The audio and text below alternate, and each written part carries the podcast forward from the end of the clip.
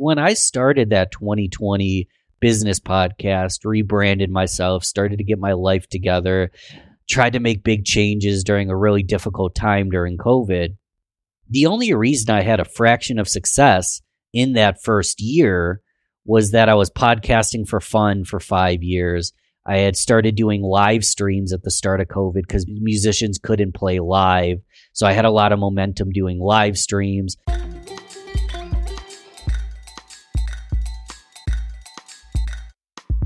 Podcast Junkies, episode 322. Welcome back. I'm your host, Harry Duran. If you are new to this show, it's the one where we speak to the most interesting voices in podcasting, get them to kick back their heels and talk about their shows and whatever else is on their mind.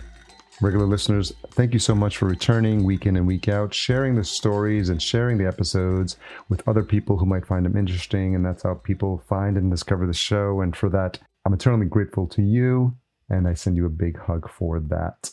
In case you missed last week's show, we had a great conversation with Roger Williams. He's the host of the Crossing It Off podcast, and we had a long discussion about the importance of not only keeping and making bucket lists, but also checking them off when you do them. And so not having lists that you just keep around forever and not taking any action on them. It inspired me to take a look at my list, and I think if you listen to that, you will be inspired as well. Episode 321, make sure you check that out. This week, I speak to Ben Albert. Ben and I connected that's a good question. Where did we connect?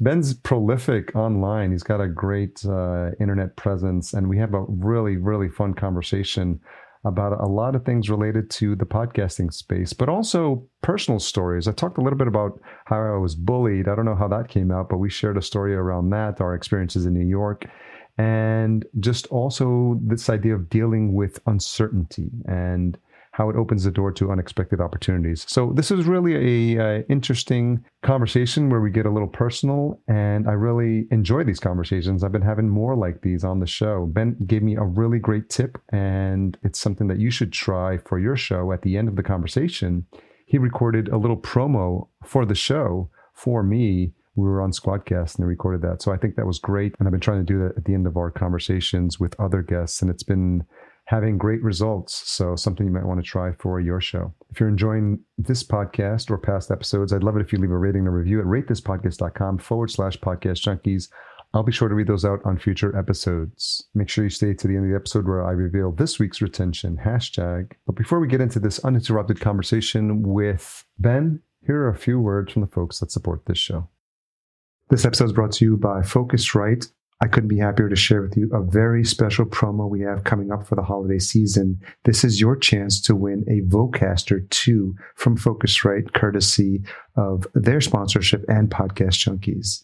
It's very easy and very simple. All you have to do is head on over to focusrite.com forward slash podcast junkies. It's just another example of how excited and how proud and how honored and how grateful I am to be working with the team at Focusrite. Shout out to Dan Hughley. I couldn't think of a better way to celebrate the holidays than to partner with them on this special giveaway. I've been using the Vocaster 2. It's beautiful. It sounds fantastic. It's got the built-in gain. I'm using it directly with my gain heavy Shure SM7B. Anyone within the sound of my voice would love to have this as part of their kit. And again, all you have to do, focusrite.com forward slash podcast junkies. Make sure you get on that today as the contest expires December 17th, 2022. All right, Ben Albert, host of Real Business Connections. Thank you so much for joining me on Podcast Junkies. Yeah, Harry, I'm excited to be here. Yeah, so we're just talking shop and talking green screens and talking background environments, which is something that any podcaster, no matter how long they've been podcasting, is thinking of. So, talk to me about you talked about starting in in a bedroom, I think, when you first started your show. Oh yeah, I mean, my first ever show was 2016. It was a Rochester music podcast um, we can go into the story if you want, but in 2020, when COVID hit, I got let go, and Music Ben was a party animal and also was jobless. So I reinvented myself to Business Ben. Started again, I had Rochester Groovecast, a music podcast. Then I started Rochester, New York, Rochester Business Connections, a business podcast, so I can reinvent myself. Now it's called Real Business Connections, but it was just in the guest bedroom with literally like a green tarp that I bought online, hanging from a ceiling on command hooks. Okay. And utilizing a virtual background and weird janky lights like a lamp and then a lamp with three bulbs but then i had to take a bulb out because it was too bright. And i perfected that green screen but there was never anything authentic about it.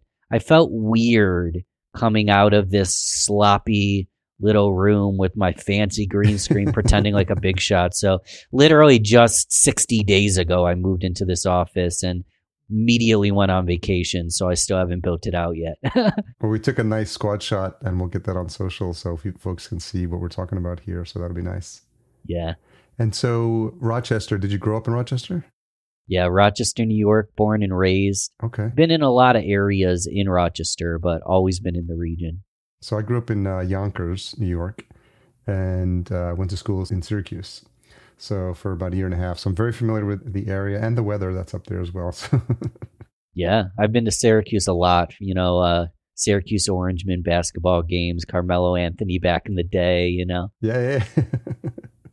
yeah, that was fun. It's always fun when you can say that you've seen your favorite team win the, the big game. So Syracuse won the World NCAA championship. Yeah, championship. I was in New York City, thing I think at the time. So I remember they won that, so I went a little nuts. And then I, I've got to see the Yankees win the World Series before they went on their run. So it was 96. It was the first of the run when they were like dominating the late 90s. But that was in Yankee Stadium.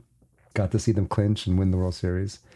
And then uh, got to see the Giants beat the Patriots for the Super Bowl. So that's not in person, but that one just was just fun to watch. That's with the I don't know if you remember Plaxico Burress. He caught the ball on his helmet oh, yeah. as he was falling down, and it was like the craziest catch ever. We just I remember we were watching at a friend's house. We just lost our minds there.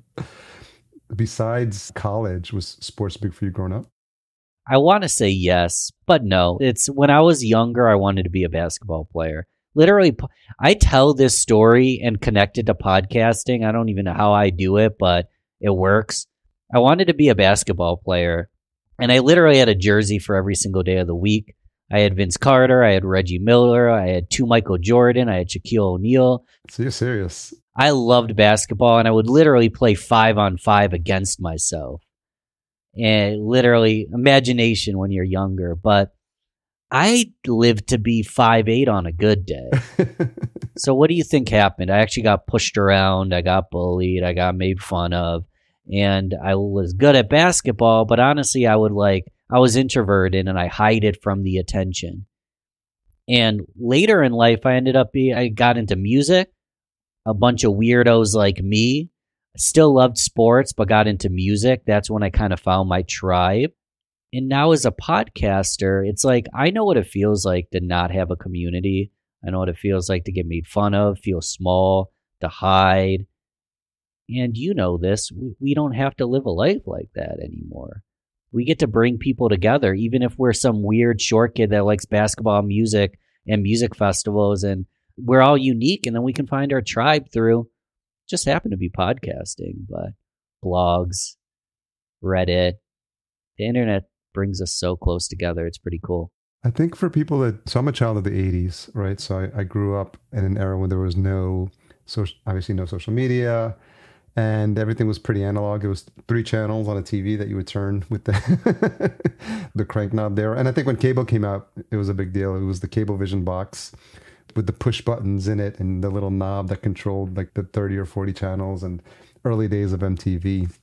But I was uh, picked on a little bit in I was at a I was I'm 5'10 so I mean I was but I didn't get my growth spurt until like high school so I was tiny as well. And I remember in grade school there was like these two kids that would just annoy the shit out of me and just pick on me.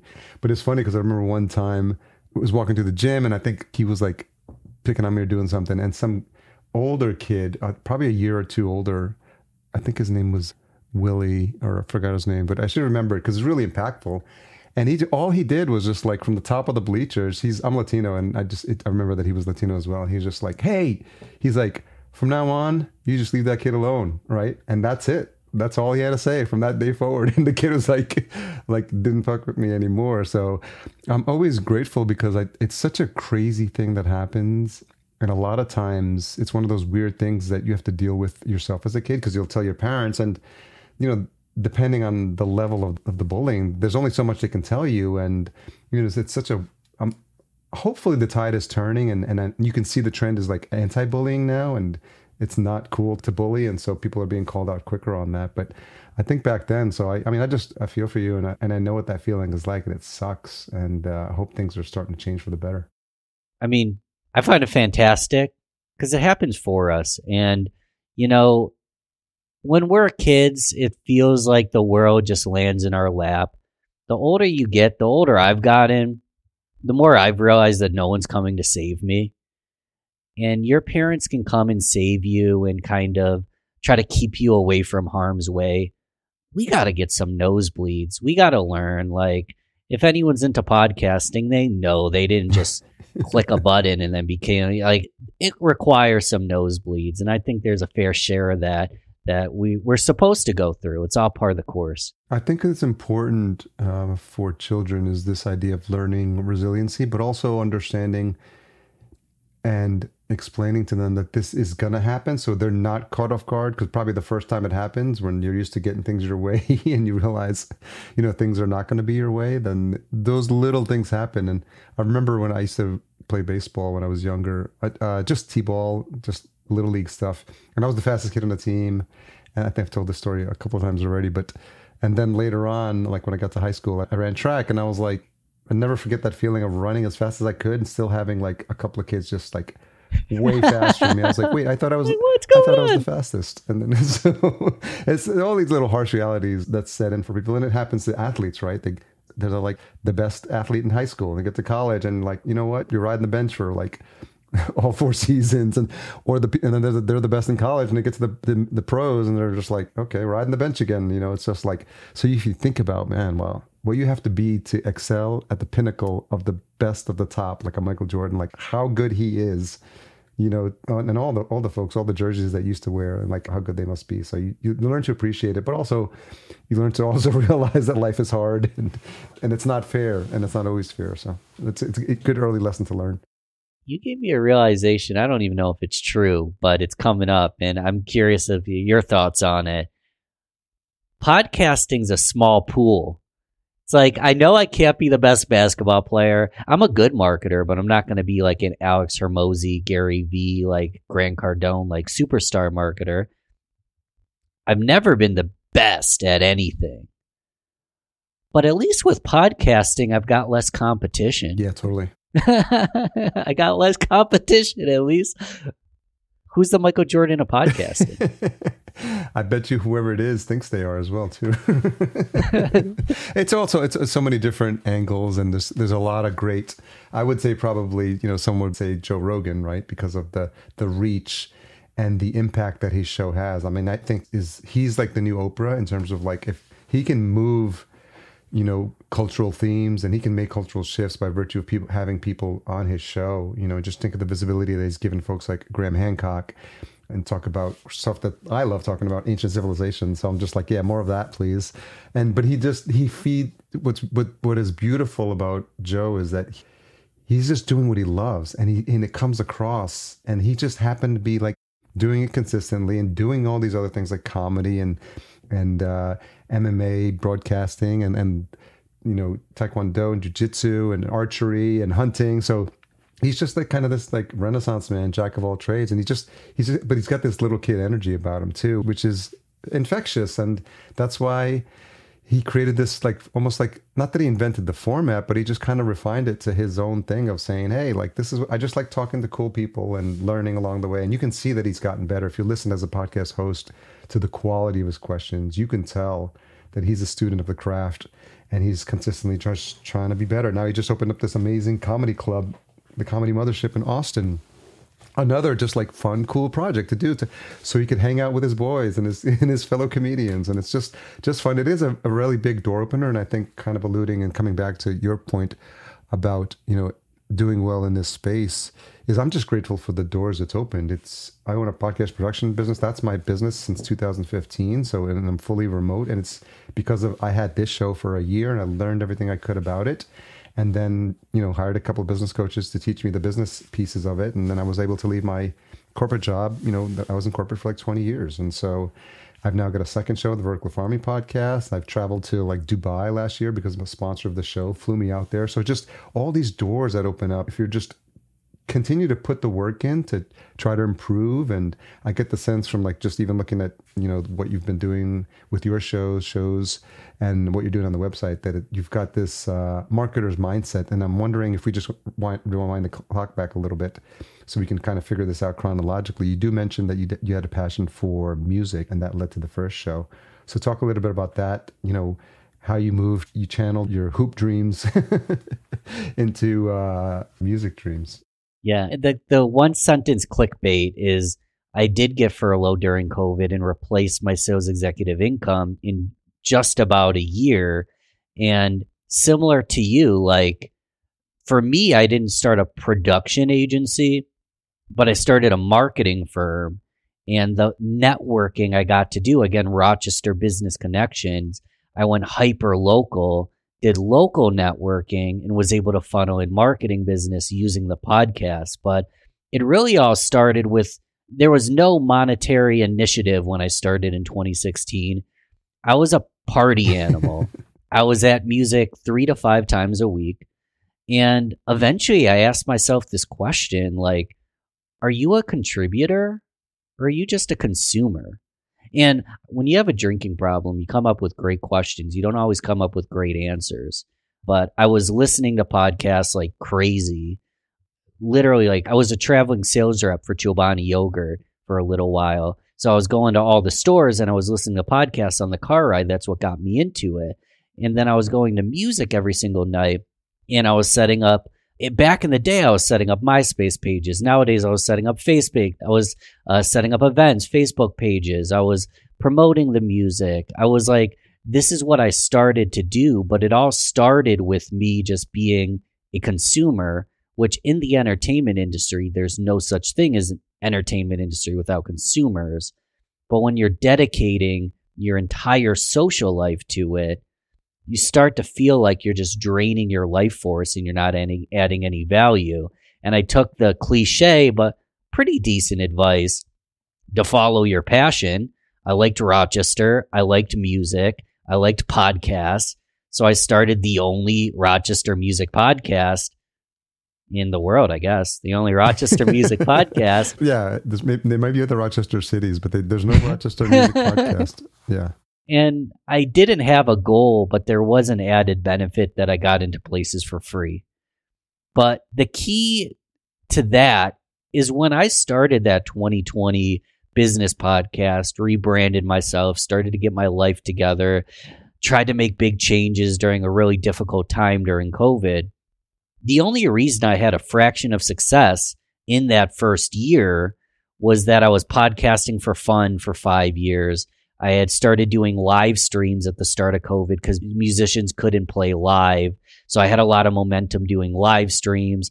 I had worked for a corporate marketing firm. I had marketed my podcast and I just took all these skills and the curiosity from when I was younger and just like always wanting to learn something different because I never felt like I, was, I belonged.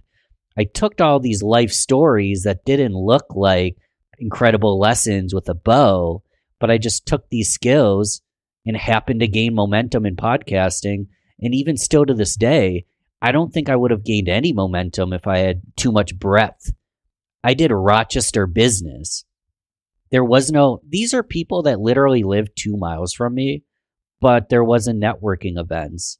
So we would have coffee chats over a podcast. We had the commonality that we did live and work in the same area and it ended up being a lead generation source. I don't know if I necessarily wanted it to be. Uh, I just did it because I needed to learn, and it led to clients. So the music podcast came first, right? 2016 music, 2020 November was the business. What was a highlight from all the interviews you did with the music show? The highlight. That's a really good question. Specifically, so the highlight was never the podcast the the quality was not the best, but I would get into music festivals for free and I would bring my portable equipment and I would record entire live sets from these festivals and then I'd restream it on that podcast stream.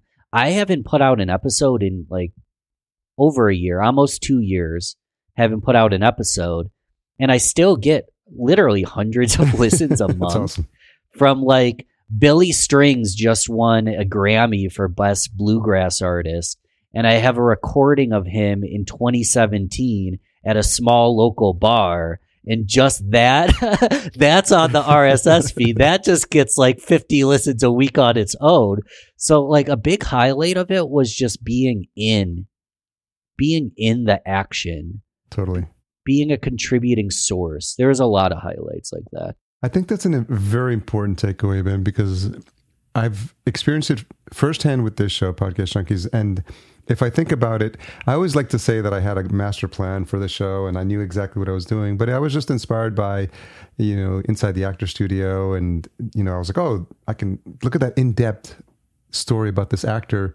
You just see him on screen, but here's they're going for an hour and they're talking and they're just talking about regular stuff. And I was like, so that was the idea, and that's how I started this show. But I also wanted to meet people in podcasting, and I wanted them to know who I was.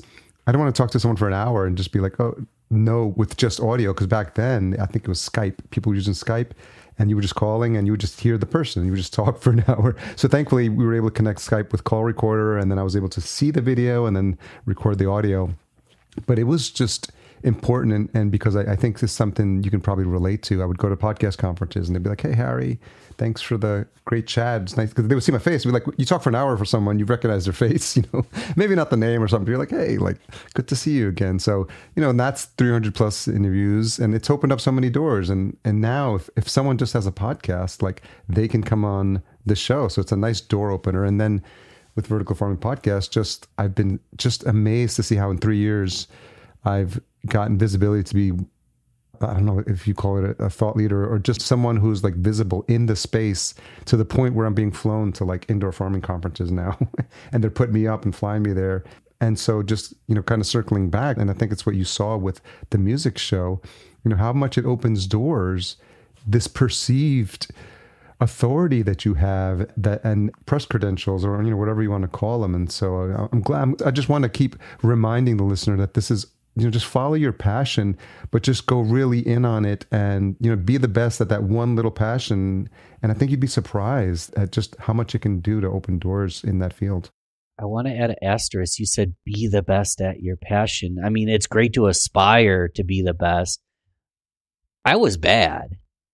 My podcast wasn't very yeah. good. Literally just because i had the press kit on me. Like I was interviewing Beyonce's drummer, for example.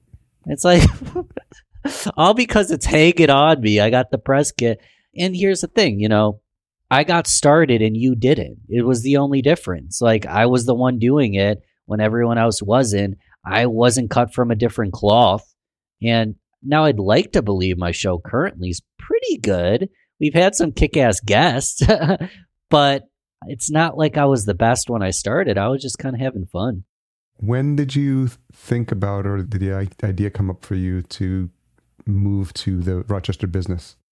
Almost immediately when I decided to go off on my own. There was a whole foggy period of honestly being in a depressed state when COVID hit. I got let go. I was applying for jobs, nothing was landing. I got on LinkedIn and kind of wrote like a sob story cover letter about am I going to leave this pandemic better than I started? Am I going to stare at the wall or am I going to go find new opportunities, new mentors?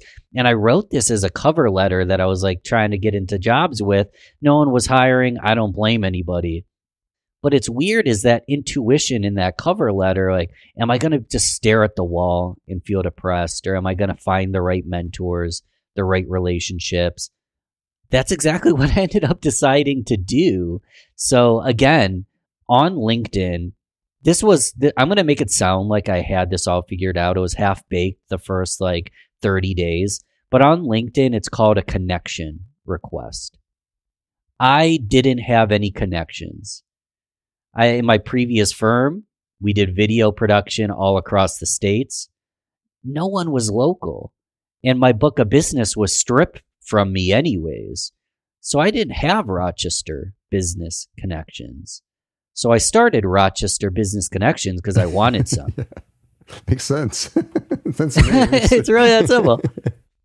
and I knew that it was a competitive landscape. I knew that the bigger the guest, the lower probability they'd spend the time with me at that time. And I wanted to start a business. So I said, let's reach out to Rochester business owners. Two main reasons. One, they know a ton of stuff I don't know. They're running a successful business. I don't know how to run a successful business. I just started four days ago. And two, I actually am a pretty darn good marketer, so I can possibly help them. But even if I can, you know how networking works. They might know somebody that I can help.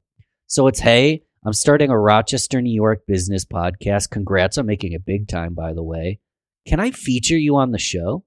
What do you think the success rate was that? Uh, you either don't want to talk or the answer was yes.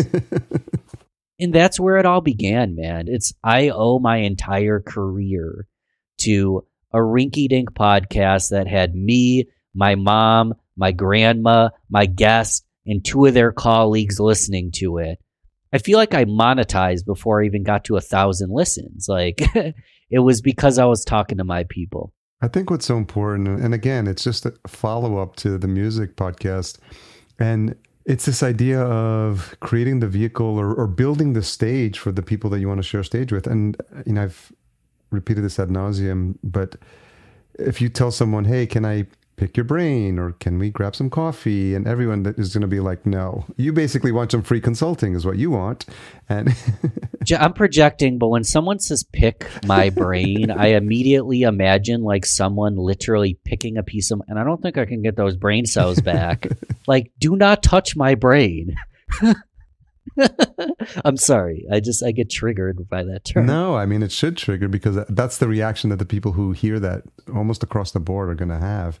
And I think especially with the world of podcasting, it's this perceived authority, I guess is what you know the best way to describe it. And I think when you can have a intelligent conversation and just follow your own curiosity and you want to learn so you're going to ask questions that shine them in the best light that highlight their expertise it's easy to do a little bit of research on a company and just figure out what they're about. But if you're just a good listener, you can, and you know how to pull threads. I think that's one of the most important skills for a podcast host. You know, a lot of times, you know, again, when I, with my second show, like I had zero knowledge about vertical farming, but I'm interviewing CEOs. And so, but I, I knew that I cut my teeth with 300 plus interviews on, on this show. And so, I think that's probably what you started to see yourself as you started having these conversations, right, with these business owners. Here, you literally answered the question I had in my head. And this was my assumption. I want you to kind of expand on it. Because you were a beginner, you asked the questions that someone who is, a, is advanced wouldn't ask, which are actually the questions that the listeners want to hear. And your curiosity and lack of knowledge was actually an asset when if you came in with too much preconceived notions, you would actually overspeak where your listeners were. Yes, this is uh, something that because it's a podcast about podcasting, so we geek out about podcasting. we can go inside baseball and all of this sort of stuff. And I, oh, I'll say it every single episode if I have to. There's three people in a podcast conversation: the host, the guest, and the listener, singular. It's one person listening at a time, and I never want to lose sight of you, listener, listening right now that Ben and I are having this conversation, but I want to make sure you're always feeling like you're included in this conversation because without you, listener, I wouldn't have a show. And so that's just something I continuously talk about. And when guests mention or talk about something that's complex or to your point, something that I don't know, I'm not going to try to fake it that I know this and just keep following along the conversation because I'll just get lost and it'll just ramble off into something that probably doesn't make any sense. And I'll probably ask senseless questions. And, and to your exact point, keeping it simple always includes the listener. And I always say that my listener's learning along with me at the same time, you know, so that's, I always keep that in mind. It's beautiful. It's, this is me just thinking out loud, but it's a beautiful legacy piece just to document the journey and then people grow with you. We'll use Jordan as an example, like Jordan Harbinger pickup podcast, which won't come out of his mouth anymore. He won't even say the words art of charm. But if you Google Jordan Harbinger, he had the pickup podcast, then the art of charm. Now he's went in to talk about spies and cults and crime and anything you can imagine. his listenership got to grow with him. There's like an evolution that happens with us and you, the listener, at the same time. It's like we're evolving together. And I think that's really badass. And it's a great legacy piece. No matter how many listeners you have, sharing that journey with someone's really humbling and really fun. I've been really conscious of that point, and I've been making a concerted effort to grow my Twitter visibility. And I, I just end up following this guy named Dan Koe. And something that he said really resonated with me, and I've been thinking about this a lot, is our purpose in life is to expand the consciousness of the planet. And the way we do that is by sharing our own journey without any preconceived notions about who should see it or what aspects of it we should or should not share. Because if we feel confident enough that some part of it is going to add value to someone, it's almost a responsibility to share it without thinking or applying any weight to the content of the information because we're all on this trajectory, we're all in this ladder. And, and I'm learning from someone who's like a rung or two ahead of me. And I'm teaching what I know to someone who's just a, a rung or two below me. And I think that just continues to happen. But if I don't share the ups, the downs, the bumps and the bruises, the awkward stuff, you know, how, you know, we, we give this perceived notion that we have got it all together because we have a public face, but there's a lot of stuff that's like the duck feet under the water, just paddling, you know, a mile a minute just to kind of keep everything afloat. And I think, but I think having the confidence that you can share that without feeling like you're being perceived as someone who's failed. And especially as an entrepreneur, and I'm sure you've come across this as well, like this idea of failing. Like in the beginning, it hurts and you, you just want to sit on the floor and mope. But later you just realize, no, I just got to get up faster. Like I got to dust that dirt off my shoulders and I just got to like get on to the next thing. And I'm like, that didn't work. That didn't work. That didn't work. Spent thousands of dollars on that. Whoops, that was a mistake. Like, but you got to keep going. And I think I, I love the saying that the universe rewards momentum. And, and, I, and I'm curious, you know, how that's, you can relate to that in your own journey. Yeah. I mean, success rewards speed but it's not a sprint. And it's funny. It's reflecting on what you just said. Like, I just love podcasting. It's like, what's a failure? So I'll admit it hasn't came out. It'll come out soon, but I interviewed Chris Van Vliet for the second time. He has insight with Chris Van Vliet. He's a four-time Emmy award-winning interviewer. So he's a mentor of mine. Like he's way better at interviewing than I am. He's won four Emmys to prove it. I felt like the second time I interviewed him, I didn't do a very good job. I listened back. I guarantee people will like it. I knew I didn't do a very good job. What a good problem to have. I interviewed a four time Emmy Award winner and didn't do a good job. Like, if that's the worst of my problems right now, I'm in the right industry. Like, when you're doing something that really lights you up and you're willing to take that marathon one step at a time, like the failures seem like just like ripples in the ocean that'll go ignored. I lost a client last month. I found a new one. Yeah. Like most stuff is not life or death, and we do have rock bottom moments. Yeah. But when we're doing stuff we really love, I don't know, man. It's like I had a bad interview. Who gives a crap? Let's be real. What's the criteria for deciding whether an interview was good or bad for you? if I don't feel right in my body, I kind of get stuck in my head and I don't think I deliver because I'm not being present. And then I ended up trying to queue up questions or I end up like I'm just not being present in the moment. And I know that if you're authentically listening to me episode to episode, you can probably tell this could just be my own limiting belief. But, and I'm not a perfectionist, but I want to show up. When someone who has accomplished huge things decides to put their chips on me, spend time with me, it's my job to do my best. And if I feel like I'm not doing my best, I'm going to be hard on myself. I think that's only human. Where does that drive in you come from? a need to be liked, probably. And how far back do you do you recall having that need? I had a jersey for every day of the week because I wanted to be a basketball player. I thought Michael Jordan was cool. Then when I realized that wasn't going to be in my future, it was actually heartbreaking. And honestly, I would hide. I was a kid that was bullied when I was younger. I would hide from attention. But the reason I would hide from attention is I feel like I didn't like the feeling of not being accepted and they can't not accept you if you isolate yourself. I've been doing the deep work late. Honestly, Harry, I don't have it all figured out.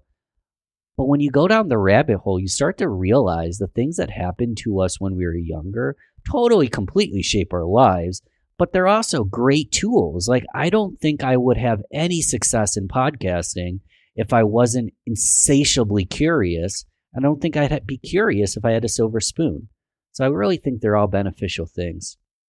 I think it's understated or whatever the right word is there, but just it's not appreciated as, as much like what you just said, how much of what happens to us in our childhood, how that affects all of us. And I've had stuff that's happened with, you know, early sibling that passed away in the family that caused an energy that affected me. And I was only two years old when it happened. So I held on to that somehow. And now I avoid confrontation. And I've obviously thank thanks to therapy, which I talk openly about, you know, this idea of being slightly diagnosed as ADHD. Like I'm sharing all this stuff now. I'm 52, so I feel like I'm just making up for lost time and just letting people know like the crazy journey that I've been on and, and the stuff that still I have to still continue to work on. I just came back from a, a men's gathering of, you know, it was about 30 to 50 men and it was with a group called Sacred Sons, and it opened, cracked open my heart in a way that hasn't been cracked open when you get together with a group of men who are willing to be vulnerable and share a lot of the the shitty stuff they've gone through, the horrible stuff they've gone through. Everyone went through everything, you name it, like abuse on both sides, and to see men like open up like that and being able to, you know, cry in a protective environment, work through like your rage.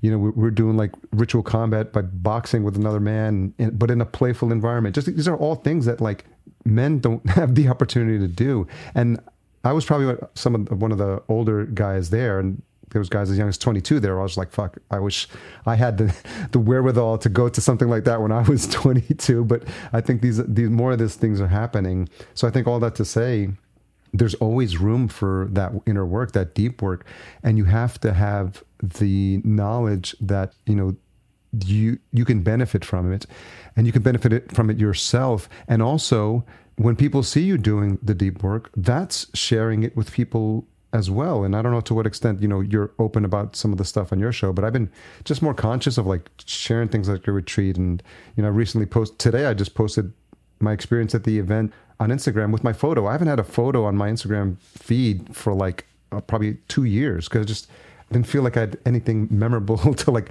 talk about, and I just felt self conscious about where I was and all the, the, the things that I was working on. So yeah, all that to say, just you know. I applaud you for doing your own deep work and continuing to talk about it because I think this, these are the little things that whoever's listening may need to hear, like this exact conversation at this exact moment for where they are in their life we don't get to choose whether they need to hear it.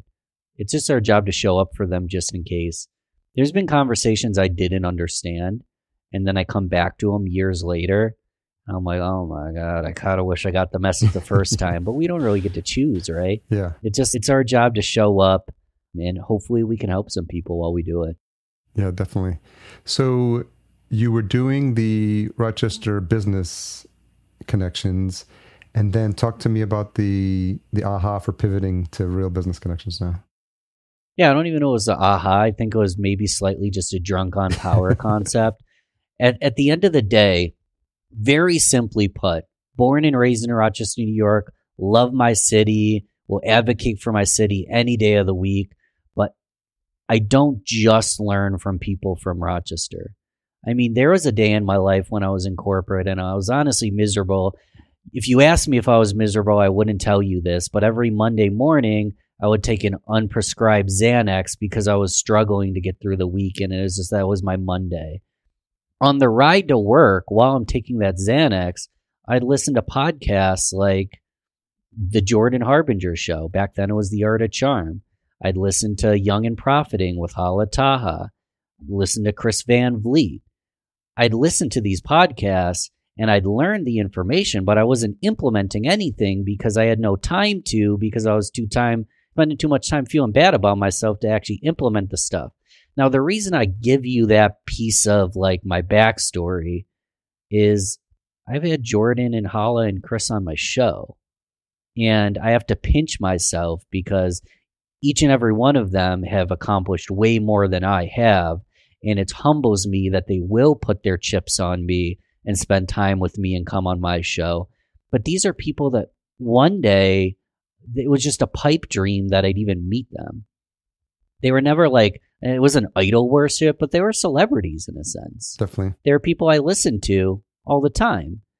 And once I gained a little bit of momentum, I realized that I can build something local, but I want to build something bigger. It was literally like, I think I might be able to meet my mentors if I just rebrand a little bit. Course, yeah, yeah, yeah, of course.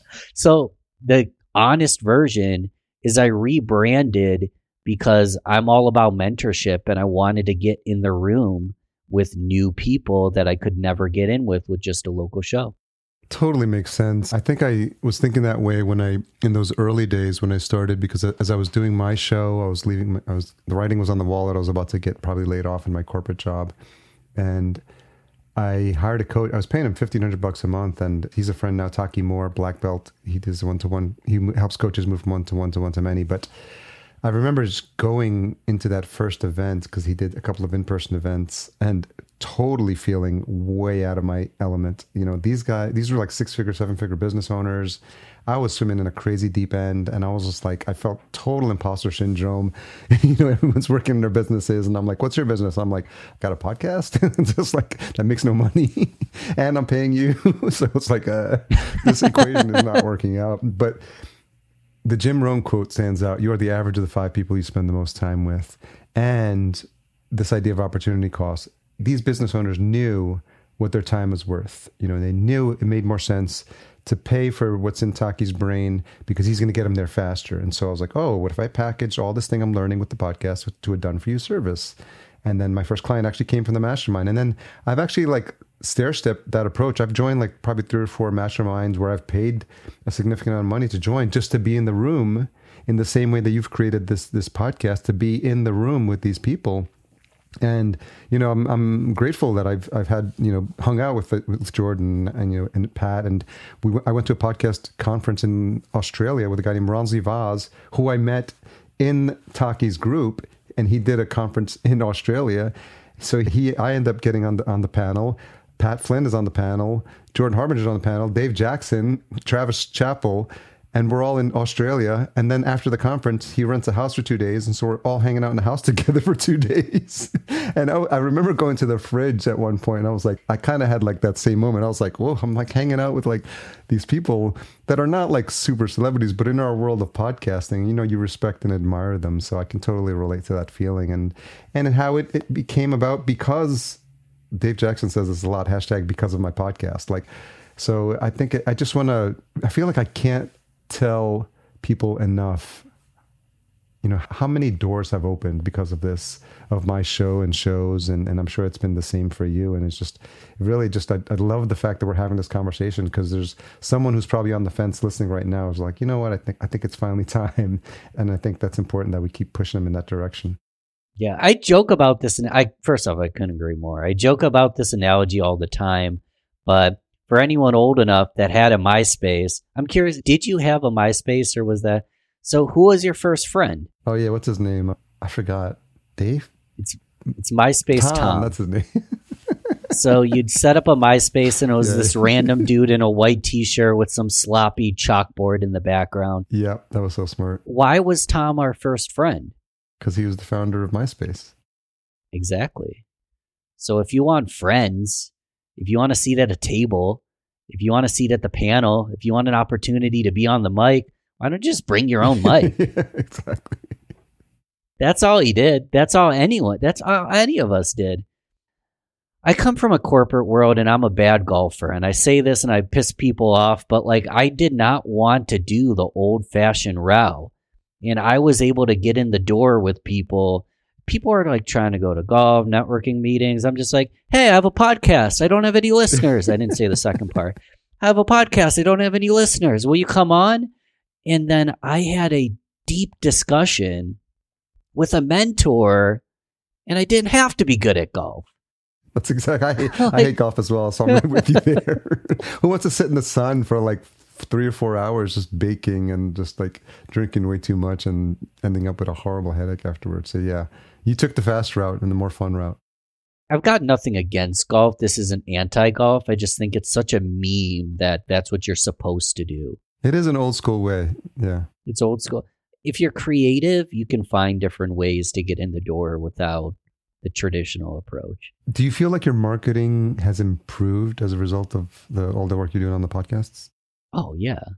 It's so hard. You get it all the time, I imagine. How do I monetize? The nuance part, let's just ignore monetization entirely. The nuance part is the self development, the training that I can bring on a world class marketer and ask them a personal question. I love that. Everything I do on the podcast makes me better at my public speaking. It makes me better at my self confidence. It makes me better at my marketing. And I funnel what I learn into the strategies that I utilize for my clients so currently I'm losing money overall, I think. Even if it's an expense, it's training, it's a marketing funnel. It's it I get kind of it's not as bad as pick your brain, but when people are trying to monetize without understanding the added benefits, I think they kind of have rose You did it differently, which blows my mind. But a lot of people have rose colored glasses on and they either want to be famous or rich. And that's not necessarily the top benefits of podcasting. I'm on a soapbox. I apologize, man. And this is, I, I, think I should call this podcast soapbox. I mean, I, I want, I want us. I'm on one, you're on one, like, and this is what we, this is what I, I love about it. We can just literally keep geeking out on why we love podcasting because people know what they signed up for when they listen to these episodes. What's the future hold for you? Like, how are you thinking about the opportunities available to you, given w- what you've been able to achieve so far, and given what you think is possible? It's a good question. I'm a podcast junkie. I guess it's a good show. So I'm going to continue more is more. I'll just give you, and I'll do this for you at the end. I'll give you and all the listeners a strategy that I've been utilizing that I haven't actually like pushed out yet. When's the best time to get a testimonial or a review? Is it six months down the road when someone's on vacation and you just happen to send them some crazy email? Like they forgot they even talked to you. When's the best time to ask for a referral? It's uh, in a high point. I used to give this analogy all the time. It's kind of silly, but it's true. When's the best time to go in for a kiss? Is it at the end of the day when she's drunk and trying to get out of the car? Or is that an emotional high? The best time to ask for anything is an emotional high. So one thing I've implemented into my podcast, just my my checklist of things I do, at the end of every episode, I asked the guests for a testimonial. And by getting these testimonials, their video, I have the audio and the transcription, I'm going to be able to take my circle of friends that I've met through podcasting and let's be honest, leverage some of their authority for added authority when I'm marketing myself for marketing, public speaking, this and that. And in addition to that, by running these testimonials, I can actually grow the show. So there's a lot going on behind the scenes, but in short, I've been asking everyone I interview for a testimonial. And then I hope to leverage a lot of that goodwill to reach more people, impact more people, and just build a bigger firm. So, Ben, would you be open to giving me a testimonial following this conversation?